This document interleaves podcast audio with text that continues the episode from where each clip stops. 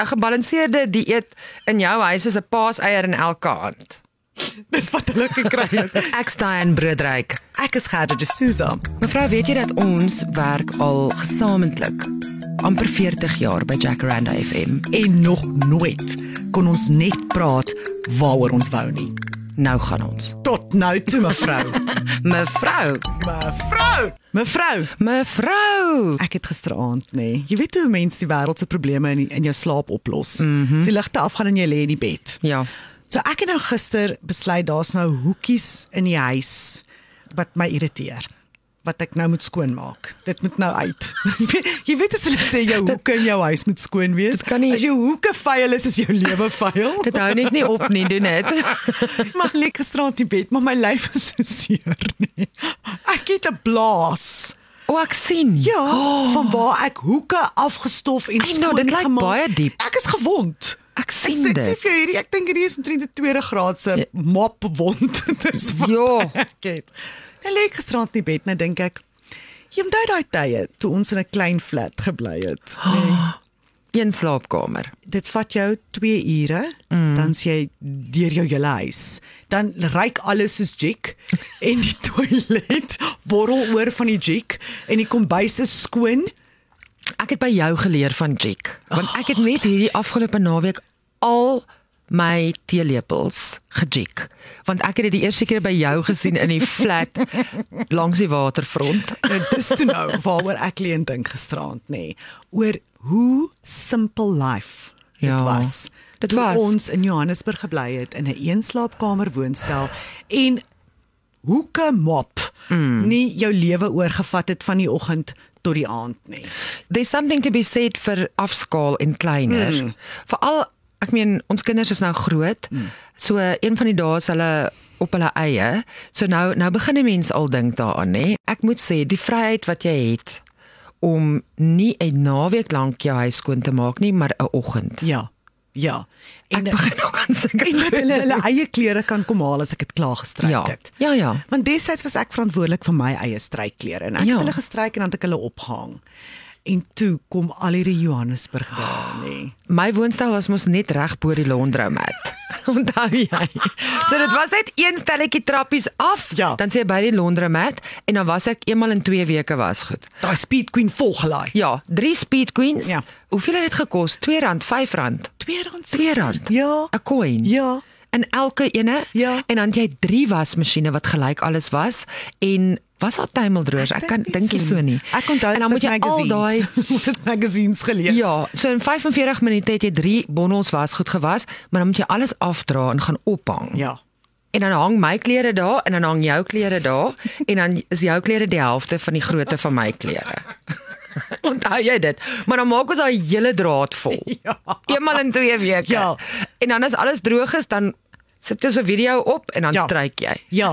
Ja. Dan kyk jy jou favourite movie terwyl jy stryk op ek- Sondag aand. Ek het The Color Purple. Ek het so gehuil. Ek stryk. Ek kan huil vir The Color Purple. As ek as ek stryk, dan dink ek altyd aan The Color Purple want dit het in my brein ingebrand. Van daai Joburg flat daar. Ek onthou hoe het ek een keer, ek het nuwe skoene gekoop die Saterdag mm. tydens een van ons befaamde outings Cresta toe wat ek my hele maand se salaris op 'n paar skoene ja. gaan uitgee. Ons het dit gereeld gedoen. dan trek ek die skoene aan op 'n Sondag want ek weet ek gaan baie loop. Trappe op, trappe af, dan loop ek die skoene in. Maar dan wil ek hulle nou nie, wil hulle nie vernietig nie. So ek loop lig, maar Ja. hulle druk my eintlik. So ek moet eintlik swaar want môre dra ek hierdie nuwe paar skoene werk toe. Ja. En dan eet ek die hele maand by julle want ek het my hele maand se salaris Ja. op skoene uitgegee. Ek het mos die Truth Commission wrap-up van die week gedoen mm. op 'n Vrydag. En dan het ek ekstra geld daarvoor gekry en dat ek daai ekstra geld het ek geberre en ek het vir my 'n paar skoene met dit gekoop. So ek het nog steeds my Truth Commission skoene. Hulle is nog steeds in my kas. Want ons het geleer as jy al jou geld op een paar skoene spandeer, Ja. dan is dit kwaliteit. Dit is. Ek het ook nog van Dis daai baie skoene. beter. Ja, Ja. ek dra hulle nog die hele tyd. Nee nee, dan my Truth Commission skoene is van die beste kopies wat ek in my lewe gedoen het. Onthou jy daai outing Cresta toe? Wat wou jy gaan tint dit? Jou jou Ontval la- wenkbraue. Ja, lashes, lashes en brows. Want ek het gehoor mense kan dit doen. O nee. Ja, ek het geskree. Onthou jy? Die girls dink nog sy sit daai Tint. daai tint op my oë te begin ek gil. Want toe brand my oë uit my kop uit. Ek dink hele Cresta het gestop. Ek dink dat die tint het die tint het nog nooit so geseer jou gehad in my lewe. ingegaan. Ja. En toe hardloop ek in die restaurant langs aan en ek gryp 'n liter melk. Was my oë uit my Trek flash die oë uit van mevrou tint wat haar brand met die melk. Ek dink jy daai jy gelyk soos tussen tussen Vampire Diaries en Casper the Friendly Ghost. En iewers daar. En, en ja, en toe sweer ek nooit weer nie en toe kom ons by jou ouma. Mm, ouma? Gertie. Ouma Gertie en hulle was op pad. Ek dink hulle sou gaan blomme kyk het op die blou trein of Oh, so ja. iets in Namakwaland. En toe sien ons daar's iets in haar auto. Sy sê nee, sy het al vir jare haar eie brows and lashes. Onthou jy, toe leer ons mens kan dit self doen. by die huis, by jou ouma Gertie. Sy sal dit nooit vergeet nie. Beauty tips. Beauty tips van ouma Gertie af. En dan is daar die een ding wat ek gisteraand onthou het, wat ek jou en Dion nooit sal voorvergewe nie. Wat? Die movie by die Randburg Waterfront. Onthou jy? onthou jy daai lekker movie huis wat hulle daar gaan? Dan loop ons van die flats af Randburg Waterfront Ja, toe dan gaan movie oor ons dan loop ons weer terug. Toe vertel jy en Dion vir my, nee, daar's 'n nuwe comedy. Julle het 'n Ja, comedy gesien. Brad Pitt movie. en Gwyneth Paltrow. En in die comedy se voorprent lê daar hierdie ou met sy gesig in 'n bol spaghetti. Ons gaan hierdie kyk met Brad Pitt en Gwyneth Paltrow se great comedy. 7 Seven. was toe nou nie 'n comedy nie. Nee, dit was 'n thriller. En die, maar die rede hoekom ons ons nie vir jou kon vertel nie want ons wil baie graag sien het, maar ons het geweet jy het nie 'n maag vir 'n vir 'n horror movie nie. Ja. Want as ek by jou aangekom het en daar was iets remotely scary op die TV, het jy in jou kombuis gestaan en om die hoek gestaan en TV kyk. Ja. Dan sit jy op jou hurke en loer om die muur na die televisie toe. Ja. Dan sit flippin law and order. Dan kan ek dit nie ek kan nie kyk nie. Toe ek na die 4de keer in die eerste halfuur opspring in 7 en nie glo wat my onskuldige hart kan sien nie. Yes, Toe gaan staan ek buite en wag vir julle om na 'n uur en 'n half uit te kom sodat ons kan gaan eet by die what was it langsaan? Ja. Die spur of whatever dit Ja, was. ja. Ek het die hele movie gemis. Ek het tot vandag toe nog nie die hele movie. Ek onthou ek het op stadium die deur oopgemaak en toe sien ek die einde van 7 en dit was net verskriklik. en ek was so bly dat ek nooit daai movie gesien het op die groot skerm nie. Ek sou dit nie oorleef het nie. Onthou jy hoe ons deur 'n hele ek weet nie hoe lank nie, weke gegaan het en dan besluit ons nou moet ons groente inkry. Ja. Want ons eet net in die kantien by die werk of takeaways. Yes. Dit was die dag wat knickknacks breakfast was van is eintlik wortels. Ja, en paaseiers. Ek onthou jy het dan vra ek vir jou, wat het jy vond by dan jy 'n paaseier en 'n hot chocolate? Ja. Ek het gekyk of ek 'n hele boks paaseiers kan opeet en toe het ek en toe kry ek sulke knoppe op my arm en toe vra die dokter vir my wat te eet. ja, wat eet jy? Paaseiers en hot chocolate. Ek onthou dit baie goed, dan gaan ons na die Spur toe. En toe het hulle nog 'n Salad Valley gehad. Dan gaan eet ons net Salad Valley dat ons vir ons maas kan sê ons het groente gehad. Onthou jy dit? Dan hou dit ons die hele week. Ek het gereeld in die aande of Weet-Bix met warm melk want dan's a- dis aandete. Ja. Weet-Bix in die microwave met warm melk geëet of Kellogg's Frosties. Gereeld. Hoe ons dit oorleef het. Ek Daai weet nie. Ek weet nie dat ons tande nie uitgeval het of ons hare of Ek sê vir jou, ek iewers ons het 'n terugslag gekry wat vir ons gaan kom inhaal Ja. as ons ouer is. Ja, seker. Want daai magazines Maar wat ons gelees het nie vir ons vertel wat gaan gebeur Maar nie. dit was van die beste beste ja. beste tye in Ja. my lewe. Ja. 3 jaar in die SABC flats in Randburg. Ag, dit was lekker. Dis waar hulle my kar gesteel het. Ja, ek onthou. Onthou jy, ek het hom Ja. ingevat om reggemaak te word en toe ek die Ja, volgende oggend Ja, toe ek die volgende oggend in die parkeer kom. Toe staan my kar. Ek onthou ek het gaan spring in die Mm. parkeerarea want hierdie is my kar se plek. Ja. En toe staan niks, ek kom uitgery op 'n flatbed. Ja. Dit iemand het actually gesien gebeur nooit vir my kar gekry nie. En daar Ja. was 'n brand. Ja, daai aand van die brand. Jy weet daai ding wat hulle sê, wat sal jy gryp as jou plek afbrand? Ja. Daai aand. Daai aand. Ek het my selfoon gegryp en in my sak gesit en my handsak oor my skouer en daarmee is ek uit die woonstel uit Met jou kamerjas. met my kamerjas aan. dit. Met my kamerjas aan want dit was koud, dit was winter. en die girl wat bo my gebly het, se broer het glo uitgefreek en hy het 'n matras aan die brand gestreek. Sulke goede daar gebeur mos. Ja, en daar was die geval onder my ook mos wat sy haar kinders opgestuur het na my flat toe dat hulle daar kan kom eet. Want sy het gesel vir die aand. Dan kom hierdie twee klein kindertjies en klop hulle aan die deur. Hier, ek het paaseiers. Mm. Wat moet ek vir die kinders? Ja nee, dit is nou net so, dit is nou wolfskaapsklere. Ja, 'n gebalanseerde dieet in jou huis is 'n paaseier in elke hand. Dis wat hulle gekry het. Dink dis hoekom hulle bly terugkom. jare. ja. Ja, nou is ons voortreffelike moeders en ek maak nog steeds aartappelslaai soos wat ek by jou ouma Gertie geleer het. Daai bak met daai aardappels, onthou jy? Onthou 'n moerse aartappelslaai. het ons geleer kondensmelk. Kondensmelk saam met die mayonnaise meng Yes. en 'n bietjie bacon wat jy fyn sny. Ja. Wat jy fyn sny en inmeng. Yes. Ja, om daai daai savory tone te gee. En as jy nou regtig smart wou wees, dan jy jou eie gekaramelize. ja. En dan poep jy verskriklik. Maar onthou jy daai aartappelslaai het ons Ons het jou ouma gevra om ons te help om die aartappels te slaai te maak vir 'n bring en braai want ons het nie geweet hoe nie. Yes. Dis hoe sleg ons gekook Ja, het. ja. En daai bring en braai was vir 'n kollega wat weggegaan het. Daai en jy kan nie hierdie Ek moet. En hierdie ou was smoor verlief op jou. sy. Hy was so verlief op jou. Hy het so by jou aangelê en toe kry hy nou 'n ander job in 'n ander afdeling van Ja. die SABC, 'n ander dorp, mm. stad, whatever. En toe moet ons hom nou by die surprise party kry waarvoor ons hierdie verskriklike moerse aartappelslaai moes maak Ja. vir almal by die bring en braai. En toe wat doen jy? Dis- Wat is ons plan? Dis die plan om vir hom te sê ek en hy gaan op 'n date. Nadat hy al 27000 keer probeer vra op 'n date. En my gebel het, as ek die foon optel, dan speel Sting se Every Breath. You En hier is hierdie arme man. Dit is die oomblik van sy lewe en toe kom haal hy jou af en toe hy het, het hy nie 'n soet aangegaan. Aangegaan. Hy het is ek het jeans aan. Ek Want ons gaan bring 'n Ons gaan braai. bring 'n braai. Sy farewell, surprise farewell. gaan ons partytjie hou. Ek Ja. het jeans aan. Hier kom hy met 'n soet, 'n grys soet. Ek sal dit nooit vergeet nie. Hy is gepamper van kop tot tone. Hy ryk soos 'n miljoen dollars.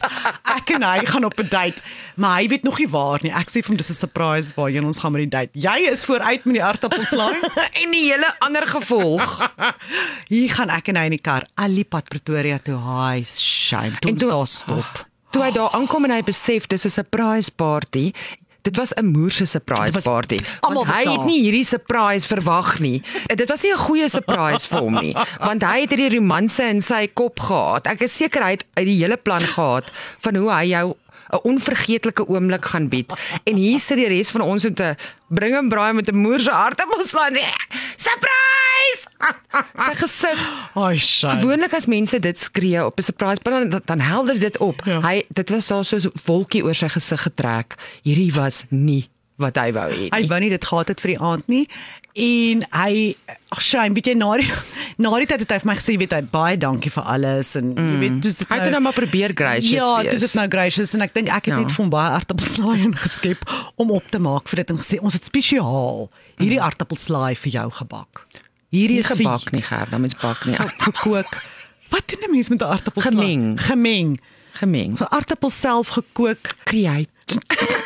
en hier is hy in al sy tapper glorie. Ja. Hi. En van Shame. toe af ja, dis die aardappelslaai wat ek moet sê.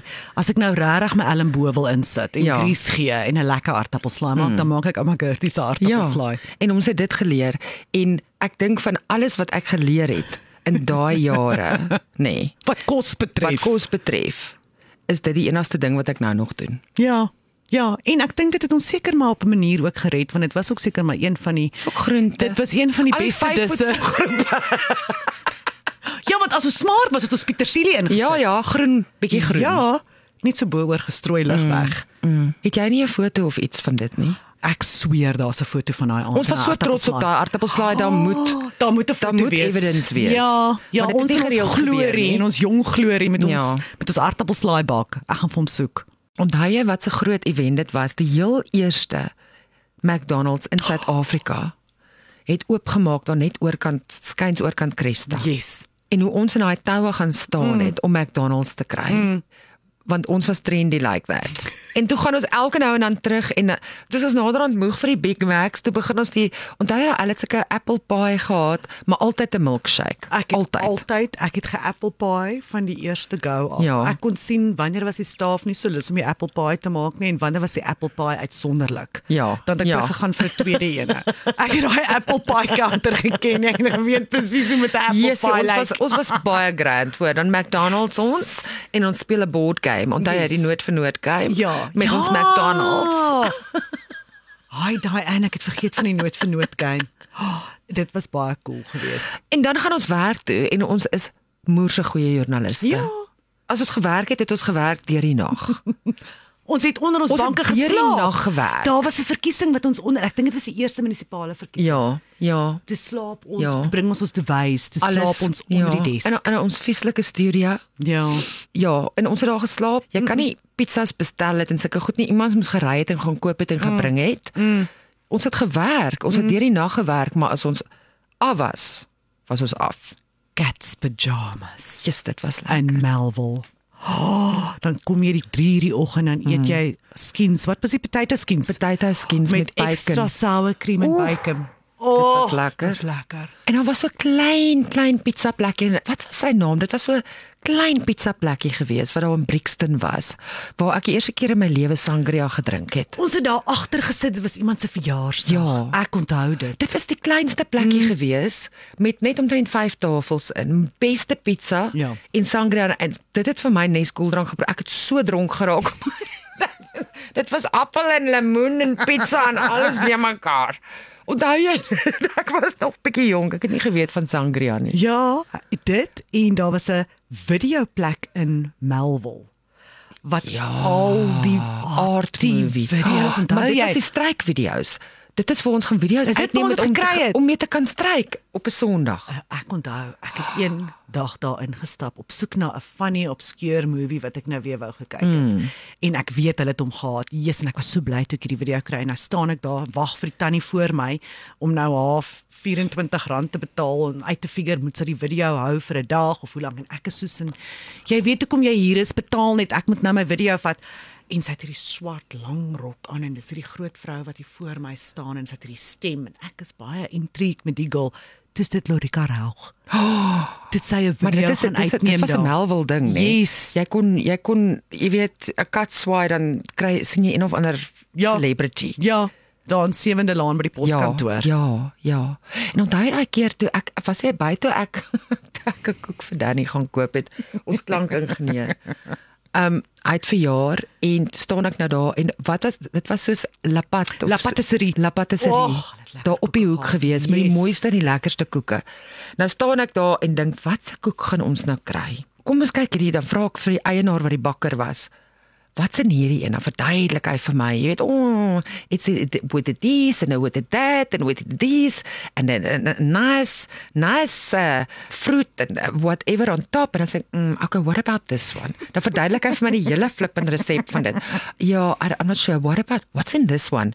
I say, no, but this one is nice. This one is nice because it has van nou probeer ek dink hierdie ene hou van dit, daai ene hou nie van dat nie. Jy moet nou Ja. 'n koek kry wat in almal se smaak val iets tussen aan. kaaskoek en chocoladekoek met 'n wortelkoek in die middel. Exactly. Ja. Ja, ja en cherries Ja. ja. en nie cherries nie en whatever.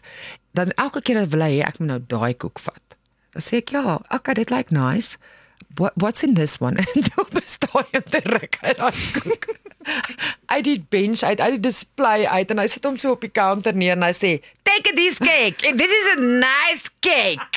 Take this cake." Toe vat ek nou maar dit was 'n lekker koek. Ek kan Ja. glad nie onthou wat was in hom nie. Ja. Maar daar was 'n klomp goed. Maar ja, so die ou, ek het hom goed geïrriteer daai dag. Weet jy, dit was soos 'n simple times. Mm. Ja. Dit was my grootste issue vir hele week was watter koek om te kies. Ja. Ja, en dit was sonder 'n selfoon. Jy het met mm -mm. iemand gepraat as jy hulle gesien het. Ek kan nie onthou het ons sel telefone in ons flats gehad. Ons Ja, was seker. want want jou Het buurvrou het mos by jou kom bel of Dis of sy het sy daar kom bel. 3 uur in die oggend vir 'n taxi. Ja, dis waar. Ons het telefone in ons, Ons flats het. gehad. So dit was al hoe ons moes kommunikeer en Ja. verder het ek geweet jy en Dion begin met aandete 8uur in die aand en dan sal ons 10uur in die aand eet. So ek het geslaap. boks uit. Ja, wanneer ek wanneer ek nou nie geld het vir kos vir die res van die maand nie, want ek het eet jy by ons?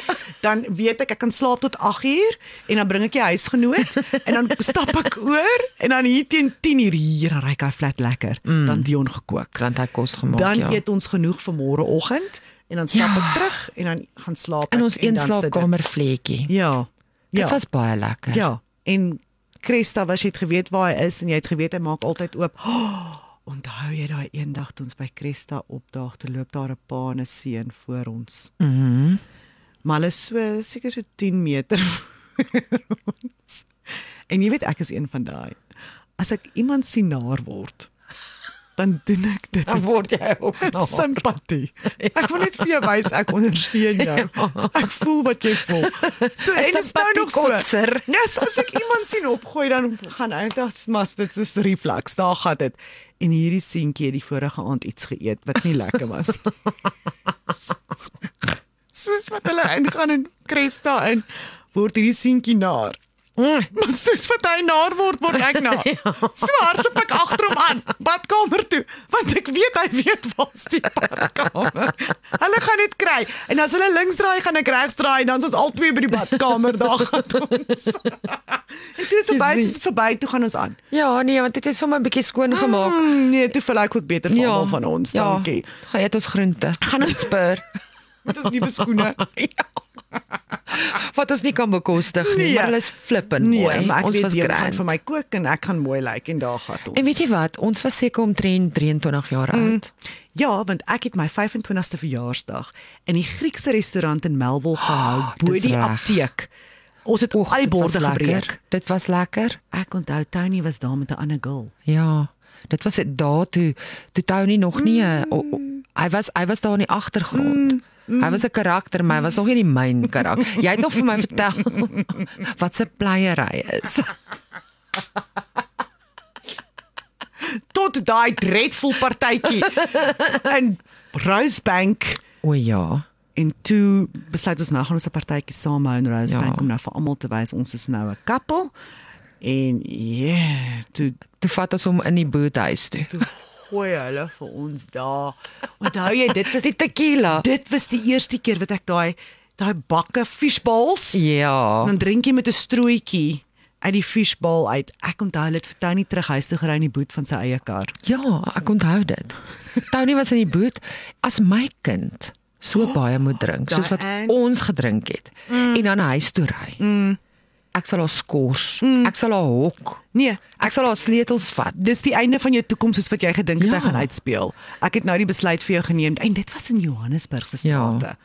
Dit was Joburg, dis Rosebank. Ja, want ons was high flyers Those were the days. op 23, op 23 25. So die hele wêreld se probleme opgelos. En ons het hard gewerk. Ja.